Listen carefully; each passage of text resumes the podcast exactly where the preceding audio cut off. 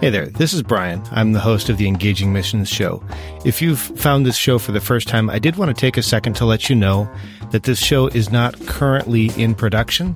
You're certainly welcome to check out all of the archives, but we don't have new episodes coming out at the moment.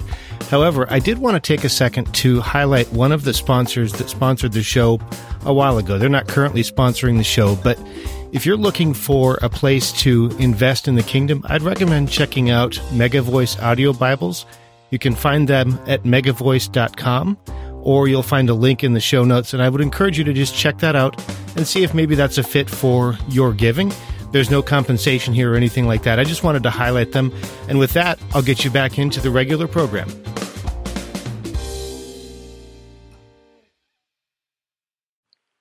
Hi, everyone. This is Steve Addison, author of Pioneering Movements and you're listening to the Engaging Missions Show. Welcome to the Engaging Missions Show with Brian Ensminger. We are bringing missions home. Each week, we hear from missionaries, ministry leaders, disciple makers, and church planters as they share about God's work in their lives and ministries. Like us, they are ordinary people who serve an extraordinary God. Ladies and gentlemen, here's your host, Brian Ensminger. Hi, and welcome to the Engaging Missions Show. I'm really glad that you're here. In this week's episode, we're going to talk about three keys to making real change through clean water, as well as how God moved our guest from the marketplace to full-time ministry and then back partially into the marketplace. We're also going to talk about the value of starting small. And Scott McClelland is going to join us for the leadership moment, which is available as its own podcast at engagingmissions.com slash leadership moment. And then something special at the end. I've got a few little updates as well as some encouragement for people who are perhaps struggling with keeping on, keeping on. So stay tuned to the end. With that, we're going to get right into this week's episode. Well, Josh, first off, I'm, I'm really thankful that you're here. And I, I guess I kind of want to do a little bit of an introduction. Um, for those who are joining us, Josh Young is, is on the line. I actually met him several months ago. And this is the coolest thing. Uh, Scott McClelland, who's been doing the leadership moment for quite some time, we were going to meet for coffee and he brought Josh along with him. And when we met, we just had a killer conversation. We got to talk about God, about ministry, about providing water. And in that, when I was talking with Josh, we just talked about the option to maybe get on the show and share his heart. So I'm really happy to have him here. He's the, the program director and the VPA for Hydrating Humanity. They provide clean water, hygiene training, and and hope. But that's not all. See, Josh is also in the marketplace. So this is a really interesting thing. So, Josh, welcome to the show.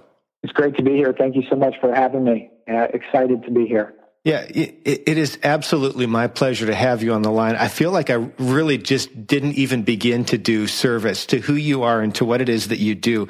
Would you mind sharing a little bit about yourself and your, your family? Maybe give a little bit broader picture of what Hydrating Humanity does? Sure, I'd love to.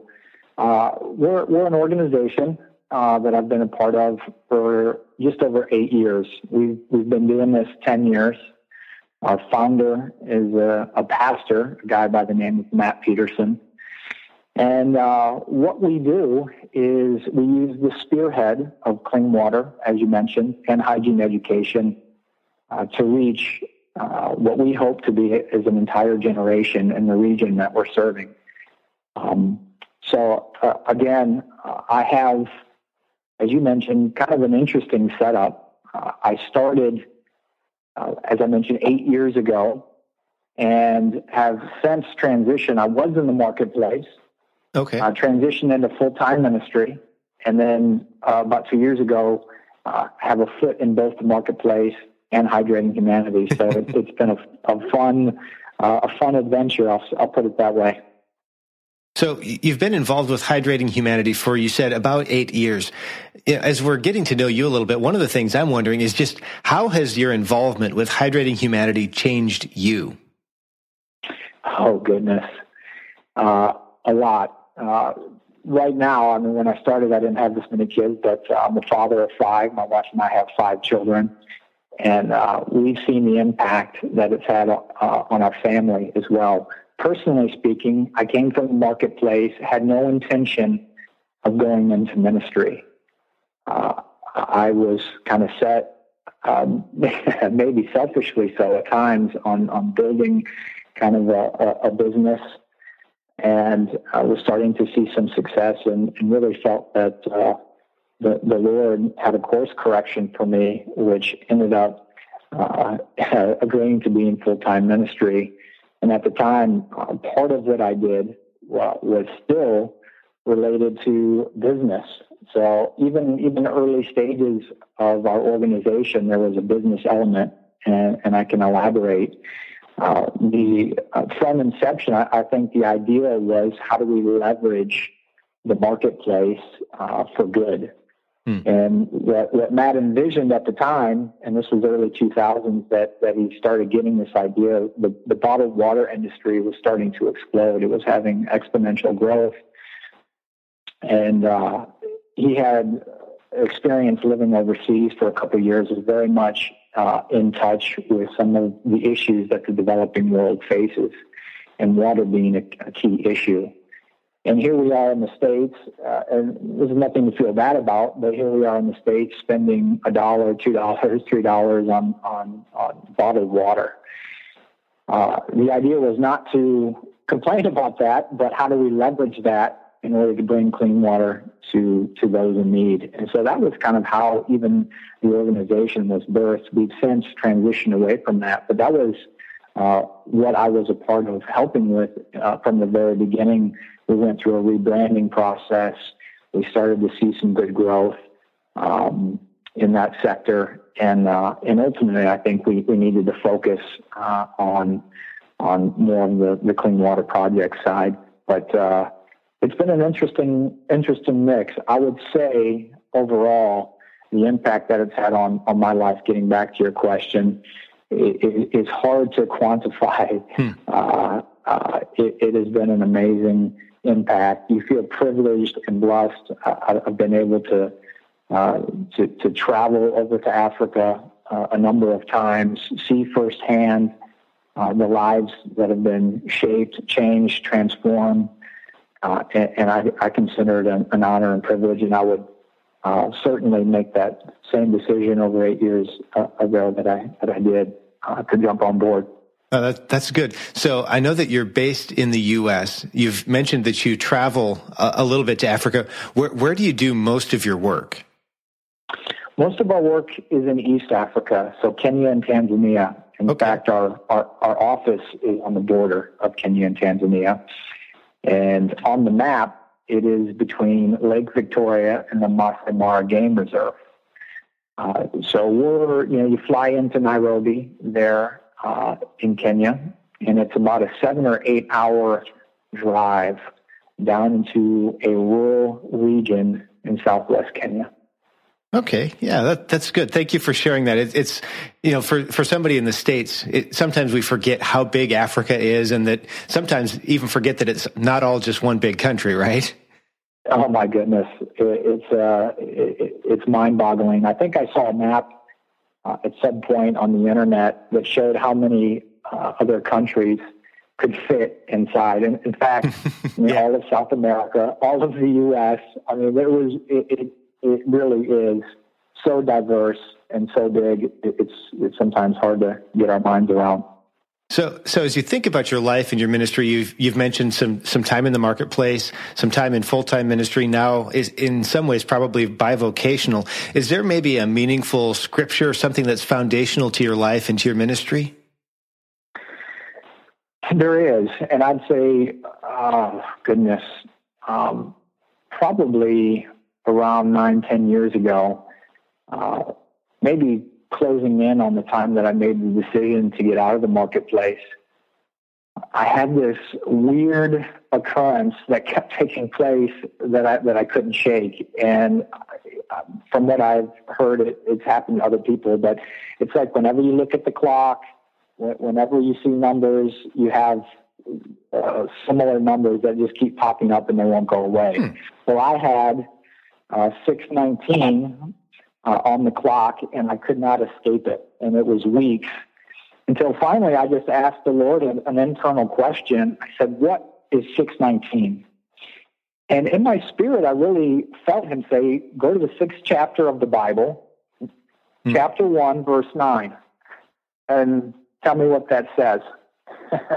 well, I had been wrestling uh, with, um, you know, certainly wanting uh, and, and, dreaming about doing something bigger than myself, other than just business, and uh, but not knowing how, and, and certainly still really focused on trying to provide well for my family and build something, uh, something big, and uh, and so I go to the sixth chapter of the Bible, and that is the book of Joshua. Well, hmm.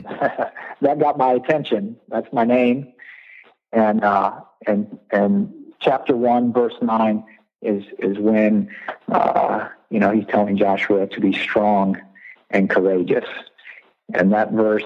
Um, it says, Have I not commanded you? Be strong and courageous. Do not be terrified. Do not be discouraged, for the Lord your God will be with you wherever you go. And that's something that I that I, I leaned on when I transitioned out of the marketplace. When I went into to ministry, it was a significant uh, difference income wise. I mean, it was just a, uh, it, it, was a, a, leap of faith, if you will, transitioning in, into that. And uh, I'd say even some of the pioneering work that we've done in Africa, um, you know, it, it, takes strength and courage, and sometimes, uh, you know, we, we need that extra that extra strength and courage from the Lord Himself in terms of speaking that directly to us. So I, have taken a lot of uh, comfort and, and strength and, and, courage from Him speaking to me through some numbers. Yeah, that that's really good. And and you know, I, I think what I'd like to do is just if you don't mind, give you a second to brag on God because you talked about God asking you to be strong and courageous, and He wouldn't do that if He didn't have a plan to come through for you as well. Would, can you share with us maybe one of the times when He did that? Oh well, I'd say early on for sure. Um, you know, it's been uh, uh, it's been an interesting uh, process for anybody that's gone from the marketplace into full time ministry. Uh, I think there are those times uh, when you can question, um, you know, the, the direction. I would say not in terms of of the fruitfulness or the honor that you get in serving in ministry. Uh, but but certainly there's some challenges, both financial and stuff that, that comes at you. Uh, even from being related to church, we know uh, church church life uh, can be messy at times, hmm. and and so is serving in, in ministry.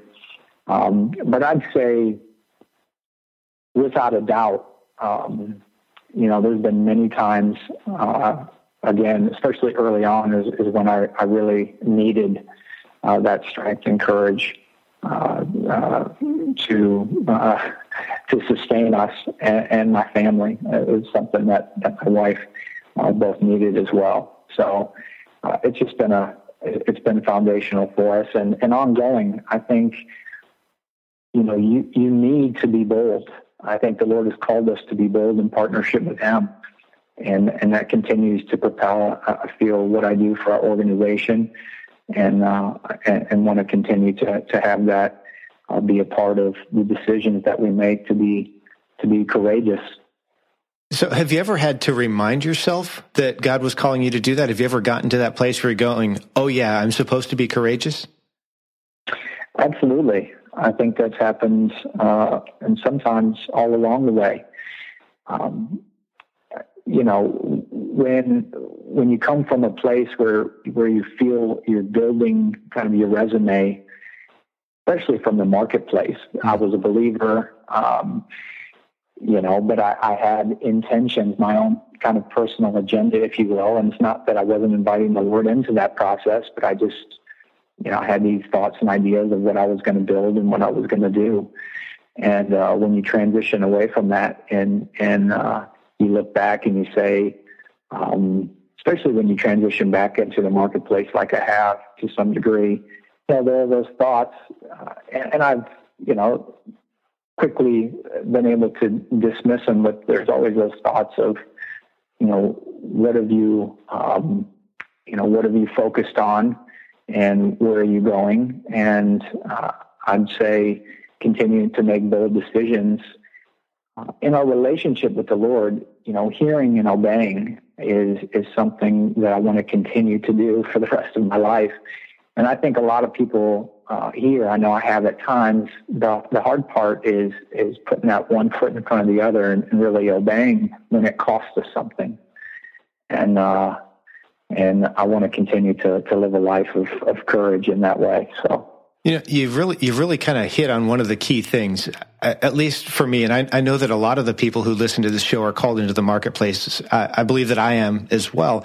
And it can be really hard sometimes to know how to walk this out. You know, you need to set goals. You need to work hard. You need to do things at the same time. We need to, to hear from God. Do you have any insights you can offer us? Well, I think it is being sensitive uh, to what the Lord is saying. I think timing, the Lord's timing and our timing. Uh, of course, it's important to line up with the Lord's timing. Some people push too fast. Uh, some people may be dragging their feet that are listening that really need to step out in, in that boldness uh, in the dreams that the Lord has given them uh, to meet a need. And it start it can start small. And um, I just being in tune with the Lord and and not being afraid. I feel we're such a planned uh, type of people. I, I mean, I, I hear people say, "I'm not going to have my first child until I've got this amount of money in the bank." Hmm. And I'm not against planning. I'm not against wisdom, of course, uh, but I do think uh, that when we step out in faith, uh, in obedience to what we feel like the Lord is, is telling us, that uh, he's there to meet us along the way. And that's certainly been the case with us, whether it's been financially or health or breakthrough, uh, growth, you name it. It's been fun to watch the Lord partner with us. Well, that's good. So I, I just had one other thing I wanted to ask before we take a quick break. As you think about your, your life and your ministry and what God's done, do you have any personal habits, anything that you do on a regular basis that you believe contribute to what God's been able to do? Well, I think there's there's both the physical and the spiritual side to that. Um, physically speaking, um, one thing that has certainly helped me is, and this is very practical, is staying in shape. I know that sounds super, uh, uh, maybe superficial, but I've, I've heard some, uh, one guy in particular that, that I've always looked up to. He's passed and, and gone to be with the Lord, but Derek Prince, um, which I'm sure a lot of people are, are familiar with him, uh, incredible Bible teacher. But one thing he said towards the end of his, his life that the Lord really challenged him with was uh, keeping himself healthy and taking the time to do that. And to me, that that has been a, a habit of mine. Uh, I was a, a, college athlete as well, but it's been a habit of mine that I feel has uh, really um, given me uh, the ability to to push the um, envelope, if you will, in, in, in other areas. Uh, so I, that is a habit that I, I definitely have done. I, I, feel it bleeds over into every aspect of our life. Uh, on the spiritual side, uh, I would say taking the time to listen, uh, which takes a little bit of discipline. Mm.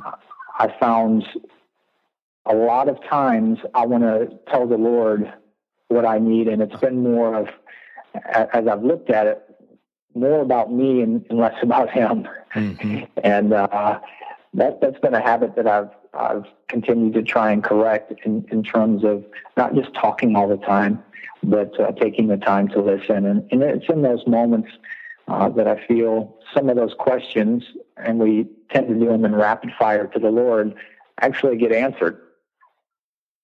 Wow. Yeah, you you just nailed me there. I'm processing what you were talking about because I can totally see how in my own life I sometimes do that as well. With that, though, we are going to take a quick break. And when we come back, we're going to shift our focus a little bit more toward the ministry. Take your leadership to the next level. It's time for the Foundational Missions Leadership Moment with Scott McClelland of FX Missions. Hi, it's Scott McClelland with your Leadership Moment. Trying to wrap up here on the subject of do not be called leaders, for one is your leader, that is Christ. If you're just joining us right now, you could go back. There are several in uh, this series uh, from uh, our examination of this verse from Matthew 23:10. Just trying to wrap it up here. I know this is a deep subject and we could spend a lot of time, but we want to keep moving. Do not be called leaders, for one is your leader, that is Christ. We've talked about how our leadership as believers is representative, not authoritative. That might be the crux of what Jesus is trying to say here. Now, preparation for leadership is preparation to bear responsibility in an exemplary way. It's about managing influence in a way that we are not corrupted by it.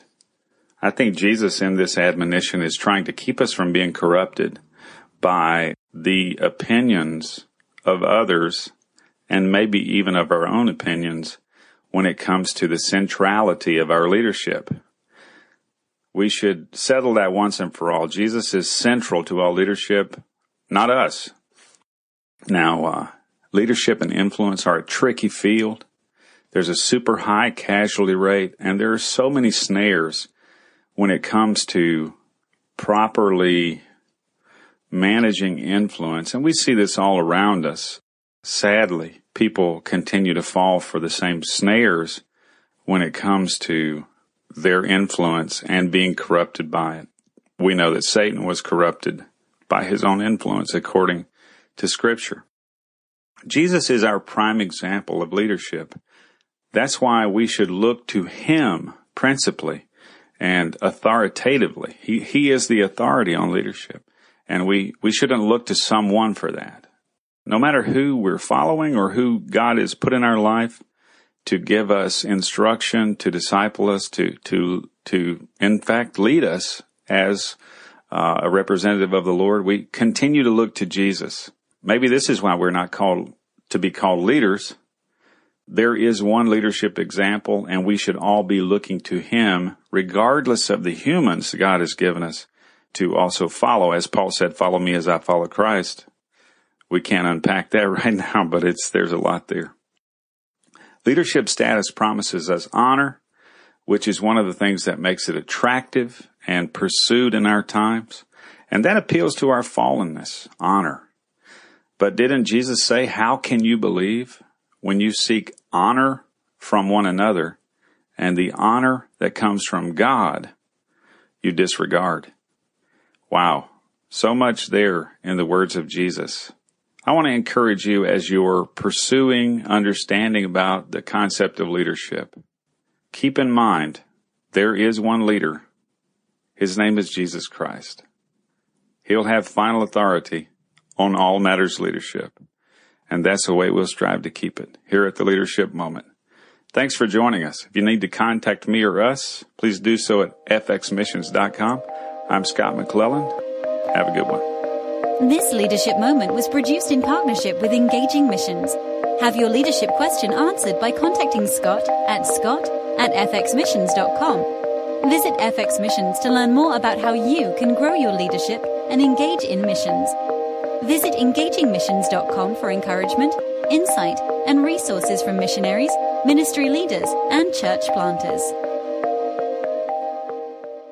All right, we are back. We've got Josh Young on the line. He's well, frankly, he just kind of nailed me before we took the break with uh, listening to God. That's something that I struggle with. Uh, if you struggle with that, then take that to heart. That yeah, you know, a lot of us do, and it's important. Now, we are shifting our focus, though. We've talked a little bit more about Josh and his life and that kind of stuff. Now we're shifting our focus more toward the ministry. So, Josh, as we move to the present day, we, we focus a little bit more on your ministry. There are a couple of things that kind of set hydrating humanity apart from what I would think of as your traditional well digging, let's give water to clean water to people focus. Would you mind sharing a little bit more about that? Sure. I, I think there's a, a, a, number of things that kind of differentiate us. Okay. Um, uh, one of those things, you know, missions in general, uh, I, I, think there needs to be such a, a wonderful partnership, marriage, if you will, between the practical and the spiritual. And the spearhead uh, of clean water and hygiene education was something that, that we felt like the Lord spoke to us about, spoke to Matt about as a way to reach people, love people, build relationships, and in the process, you're you're saving lives and demonstrating uh, the love of Jesus, uh, which uh, to me through relationship has has enabled us to share the gospel in a, in a way uh, that we've seen impact, um, you know, this region that we've been working in for 10 years. Mm-hmm. But there's a, there's a number of other things. Um, one of the, the things that we are strong also in is hygiene education. Hmm. Uh, it, it's not, I would say, as glamorous uh, in, in, terms of when, when people look at, at organizations doing clean water projects. Mm-hmm. Uh, but it is as essential as clean water itself. And it was interesting. We found we found a, a fact, uh, some research about this very thing, and this was several years after we had been doing it. And that is, clean water by itself is only 15% effective in um, helping eliminate waterborne disease. Wait, wait. Did, uh, that is what? What was that stat again? It was it, it, uh, clean water by itself. So let's say we go in and do a project. Mm-hmm. That project is only going to help that community. Uh, it's only going to reduce the amount of waterborne disease by 15% as a standalone project. Wow. Yes, that's uh, you know, 15% is better than zero, but it's not uh, not a great uh, fact. Right. Uh, we found the same uh, thing for hygiene education. So teaching people, I mean, we're, when I say rural Africa, I want you to think, you know, dirt roads and, and mud huts. That, that is the, it's a farming community. It, mm-hmm. it is uh, very much uh, rural Africa. I mean, there's been many communities where young children have, ne- have never seen a white person uh, before. So we are we are very much in, in rural Africa, where people have have villages that we get to help who have never had access to clean water in their history.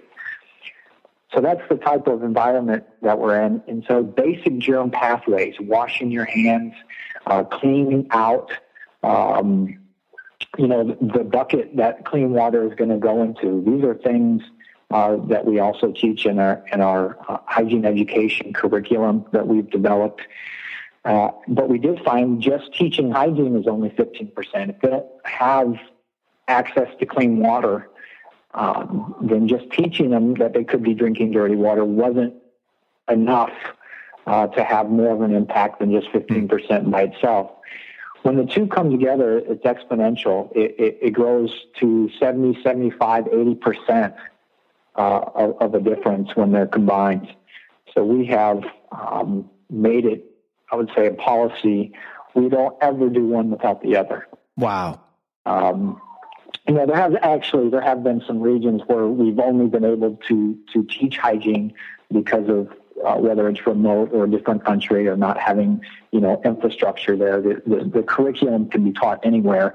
It, it's harder to, to move a crew, let's say, to mm-hmm. to uh, another country. So we have taught hygiene in places where we couldn't do water, but wherever we've done a water project, we we certainly implement the hygiene. Uh, curriculum. Another thing uh, that kind of makes us a bit different uh, is the fact that we are well, all of our projects that we've done are still working. And that's because we've decided to focus on a region instead of a number. what I mean by that is, of course, when people find out you're doing clean water projects, the need is so great. Uh, you get invites. You know, we've had invites in many, many different countries in Africa. Uh, what we've decided to do is to focus on a region uh, ask ourselves, A, how do we solve, eradicate the waterborne disease crisis in a defined area? How do we build lasting relationships so that fruit remains? And how do we see and impact the next generation of Kenyans and Tanzanians? Uh, one by um, first, uh, uh, in some ways, saving lives, but then uh, sharing the gospel and and you know, hopefully seeing these nations, um, you know, in this next generation uh, be raised up um, as believers to impact their own countries. So we've been in the same region about uh, about ten years. So that sounds simple enough when you're talking about it, right? You know, just uh, provide some clean water, provide some education, and see the world changed. You know, share the gospel, that kind of stuff. In reality, I think there are a lot more complexities that go into that. What kind of challenges do you face when you're going in and providing education, clean water, sharing the gospel? Well, there's along the way so many lessons uh, as as any organization, a missionary, or anyone working in a in a foreign context will uh, will will uh, will say. Uh, we've drilled dry holes. Uh, we've um, you know tried to build relationships and trust people with responsibility that ultimately uh, you know have let us down. We've um, learned some things the hard way. You know, early on, we, um, you know, you're, you're, trying to build something thousands of miles away. Mm-hmm. And our philosophy in general has, has always wanted to be and has been that the indigenous uh, people in the area we're serving would be the forward face of the organization. It wasn't white people coming in and, and saving the day. It was um, building relationships uh, with local pastors and, and, and people, um, training them how to uh, solve uh, the local issues and problems that their brothers and sisters are were facing and support that. And we can we continue to do that. But there's been a lot of lessons along the way in wanting to do that. And so, um, you know, not until about a year ago uh, were we able as an organization to send our international director. Of course, it had to line up with, with his timing and what the Lord was uh, speaking to him about, him and his wife, but they have since moved to Kenya um, uh, just over a year ago, and that's been a huge difference maker for us. But we've we've uh, there's plenty of lessons along the way, that's for sure. Yeah, so we've we've talked about challenges. What I'm wondering about now is you've got this big, huge goal. You've got a lot of stuff that you're going on, uh, that you're working on. I'm wondering, in the middle of all of this, there are also some things that are exciting and things that are fresh and new. What's exciting you right now about what you're doing? Well, I think we've hit our stride and uh, and are feeling a lot of momentum, and that that's exciting, of course, for for for anybody when they feel like they're they're really starting to to run with the dream and the vision. And I feel like the Lord has taken us through this process. And as we're looking back, we're seeing kind of a plat map of success, a, a way to reach uh, an entire region um, uh, with various practical things we do that are, are leading to the type of fruit uh, and, and, the reason behind why we do what we do. And, and that's to share uh, the gospel and the love of Jesus with uh, with our brothers and sisters in in, in Africa.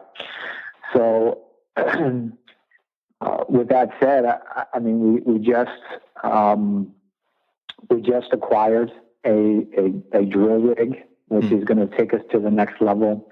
Uh, we are partnering with the group that produced the, the Jesus film and are, are able to show the Jesus film in every school uh, that we uh, that we help provide clean water.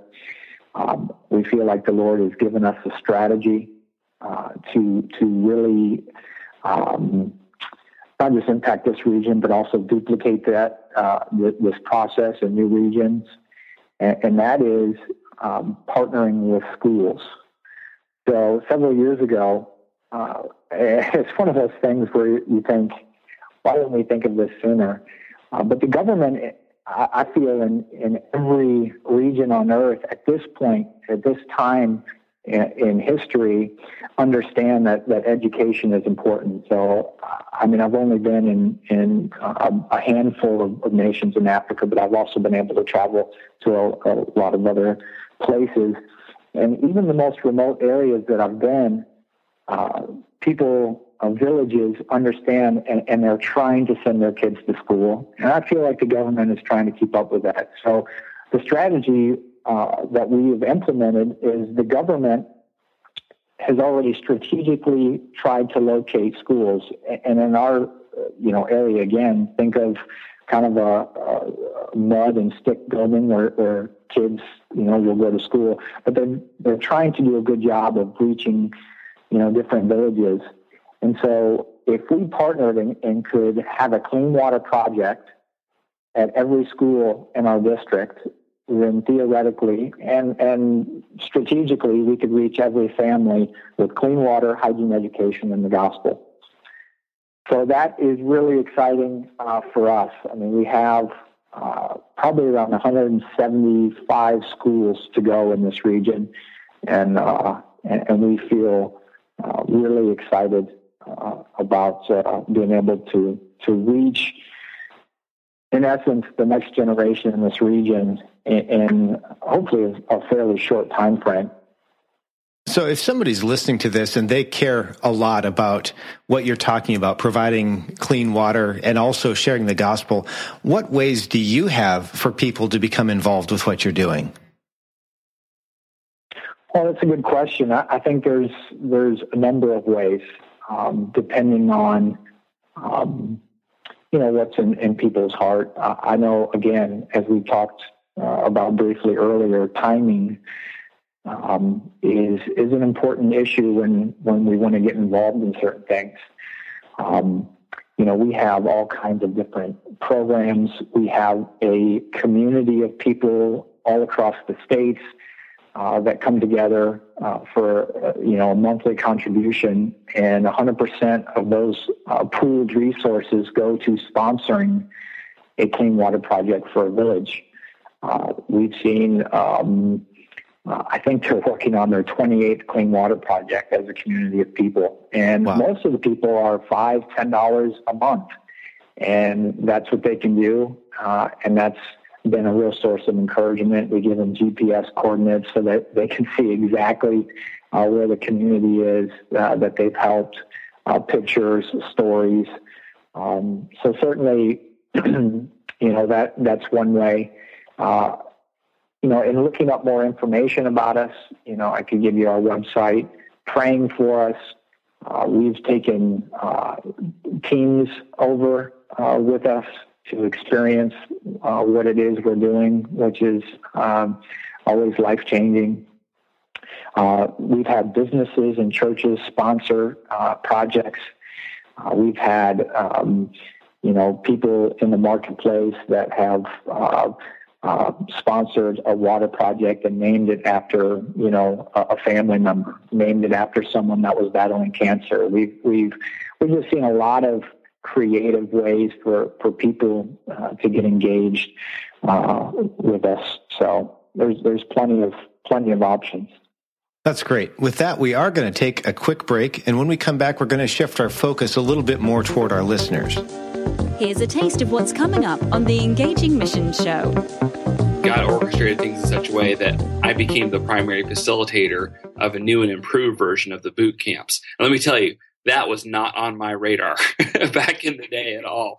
Um, and I do those on an almost monthly basis now in various locations around the U.S. I'll be in Fort Lauderdale next week. I'll be in LA next month. Uh, almost on a monthly basis, we have those. But uh, meanwhile, too, I've been growing part of a growing network that helps train and coach ministry uh, leaders that are trainers and coaches that oversee fund development within their organizations. So I get a chance to work with some of the leaders that uh, that, that do that for like Awana and Pioneer Bible Translators and SIM and, and many others. And so God has done and is doing things that are well beyond me, Brian. I, I'm just I'm just humbled to be a part of all this and how how he's building his kingdom. So, you know, the, the idea of there being a biblical foundation for fundraising, absolutely. If you enjoyed that, you won't want to miss a single episode of the Engaging Mission Show. Subscribe in iTunes or Stitcher to have it delivered automatically. Visit engagingmissions.com slash subscribe. That's engagingmissions.com slash subscribe. All right, we are back with Josh Young. We just took a quick break and now we're going to shift our focus one last time. We've been talking about Josh. We've been talking about the ministry with hydrating humanity. Now we're focusing on you as the listener. So Josh, I'm just wondering, I know that you've spent time called into the marketplace, then called into full-time ministry and now bivocational. What would you share with somebody who feels called into the marketplace, but they're starting to wonder if what they do really matters for the kingdom? Be bold and courageous and listen to the prompting of the Holy Spirit as it relates to their own personal impact. And I think it's bigger than just business. I think even in, in um, you know, people not asking themselves necessarily that direct question, but I think it comes down to distraction. How distracted are we uh, with business? How distracted are we outside of uh, our vocation? I think the time at home uh, on the weekends, uh, the other fill-in time, so to speak. Um, if we're distracted on in those times, then I think we could be missing something much bigger that the Lord uh, wants to deposit in us and through us to impact the world around us. I think the bigger question, rather than you know, do I stay in the marketplace or do I not? Uh, I think the heart condition towards being distracted or not distracted, and it is is the biggest challenge. I mean, you, I know personally, uh, and I hate to admit this, I probably check my smartphone way more than I should. I have feeds to different news channels, uh, ESPN because I like sports. I mean, you name it.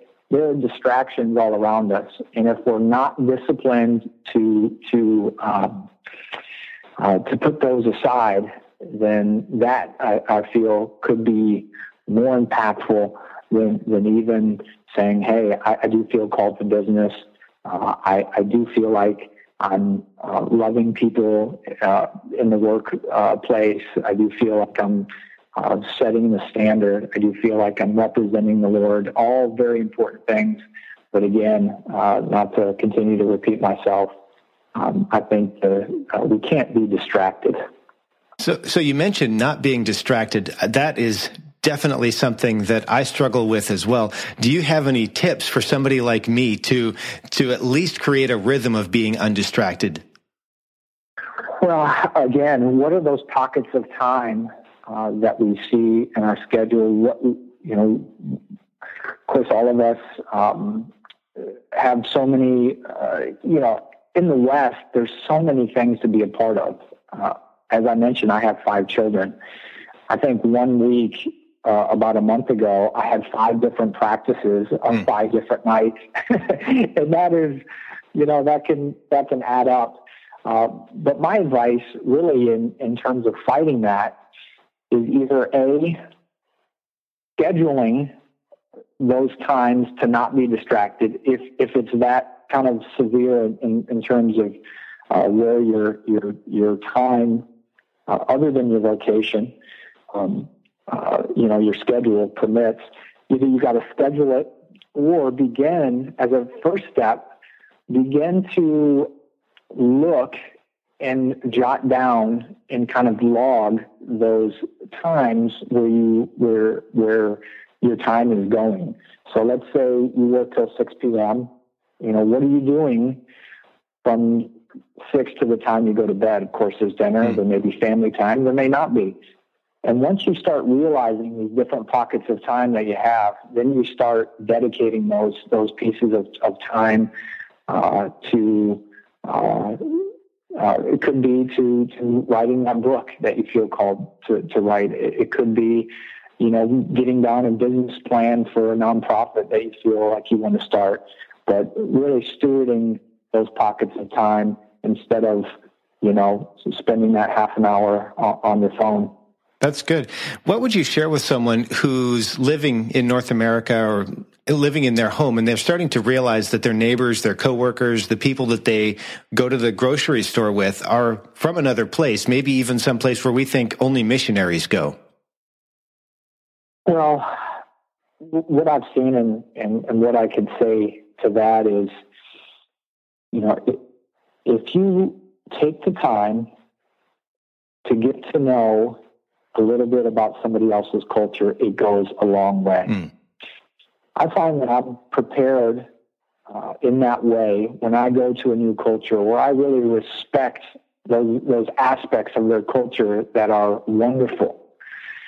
Uh, that it goes a long way in building uh, a relationship.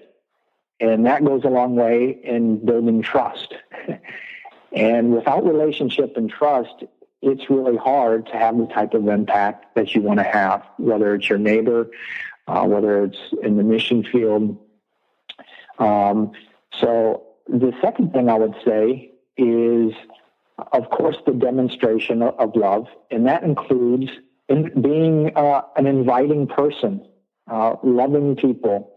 Uh, it's so easy uh, to to stay closed up in your in your neighborhood. Uh, you know, you and I, Brian, uh, grew up in in a, in a time mm. in the 80s and, and 90s where people would stop by.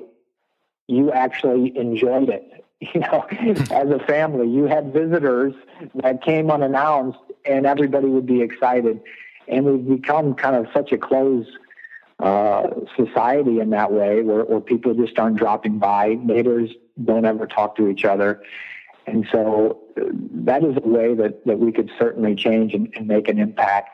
Being inviting uh, neighbor, um, you know, doing those small demonstrations of love if they're out of town, maybe cutting their grass or finding different things about their culture. But those things will go a long way in building uh, that relationship that, that really does open the door to sharing the why uh, you love them, um, which is you know, about Jesus. Do you have maybe a tool or a resource or a book or something that you'd recommend for our listeners? I do. Uh, there's a book, and it is uh, it's been very challenging, weighty, and uh, I've had to take my time with it. It's one of those books where you need to set it down after a few pages at, at various spots. Hmm. But it's called The Unshakable Kingdom and the Unchanging Person by E. Stanley Jones. And I would certainly recommend it. Can you tell us? A, can you tell us a little bit about it? Sure. Uh, Dr. Jones. I mean, he spent a, a, good amount of time in the field. India. Uh, he was 87 when he wrote this. Uh, it's it's been a, a, very well sold and and uh, and followed book. And uh, I'll just take this little excerpt here. Mm-hmm. Uh, it says in his classic style, Dr. Jones shows us how to claim our spiritual heritage and the abundant life promised us by embracing the kingdom in the person of Jesus. He suggests how our experience with God and his kingdom should be taught and shared in the life of the individual, in the life of the church, and in the nations of the world. Something that struck me as I read and, and, and kind of read going over this book is how he boils down uh, that life without Christ uh, is, uh, well, how would I put this? Not just more chaotic, but more impractical. So all the people that, that, that think it's it's not practical, let's say to to believe uh, in the person of Jesus, he clearly outlines and very well verbalizes uh, how impractical it is not to believe uh, that Jesus is who he says he is and that the kingdom of God is not what uh, Jesus uh, said it was. So it, it's a very challenging and, and, good book and something that I think would be good to empower people as they're sharing the gospel and, and as they're, um, you know, considering missions. Good stuff.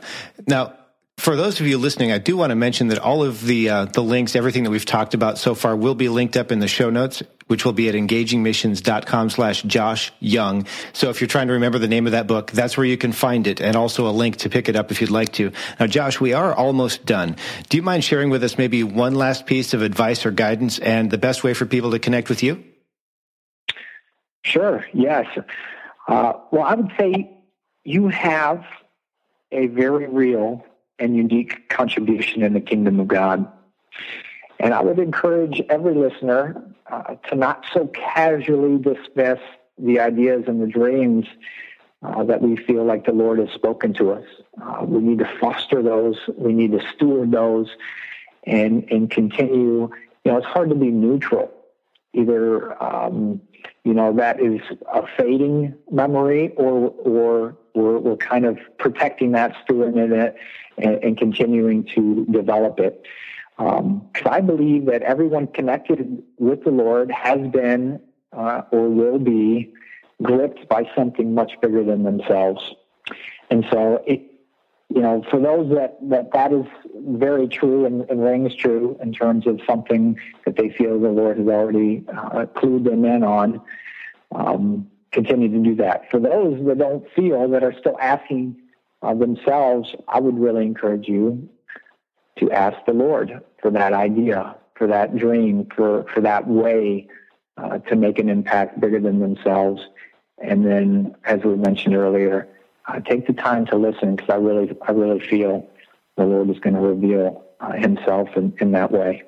And we are born for such a time as this. These issues that we that we face uh, hasn't taken the Lord surprise, and it shouldn't take us by surprise. We were born in this time, um, and we were born to be uh, partnered with the Lord and, and problem solvers.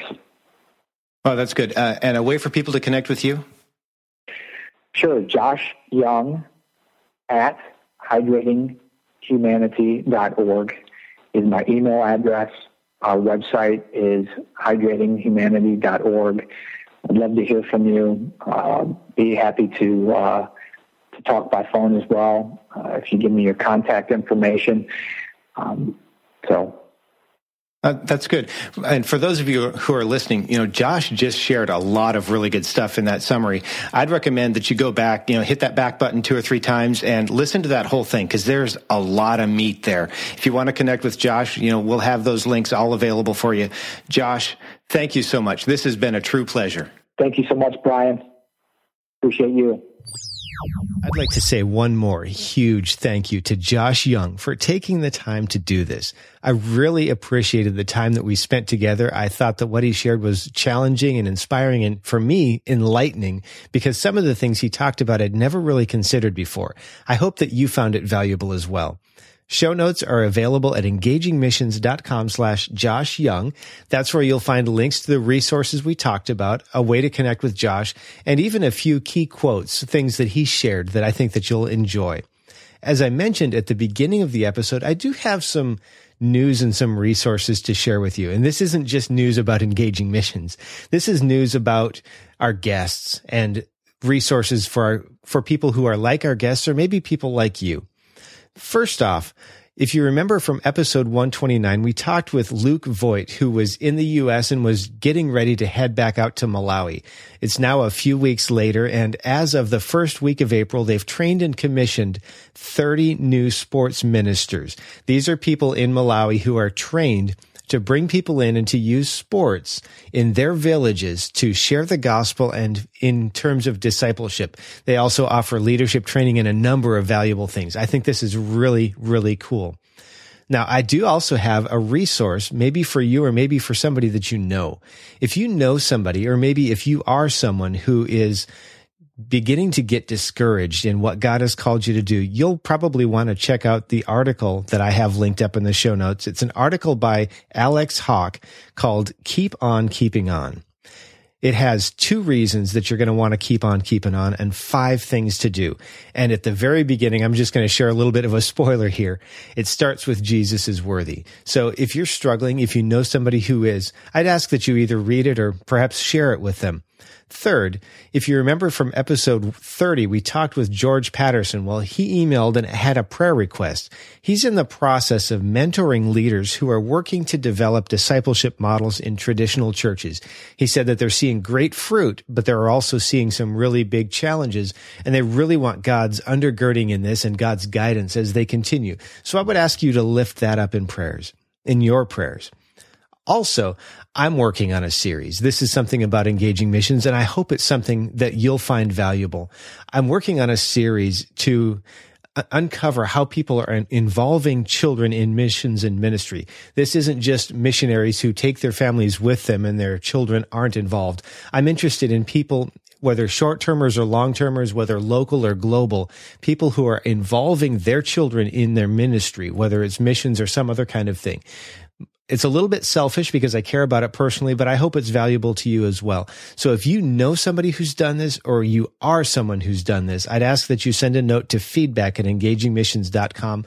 We'll see if we can work out some of the details and get something going.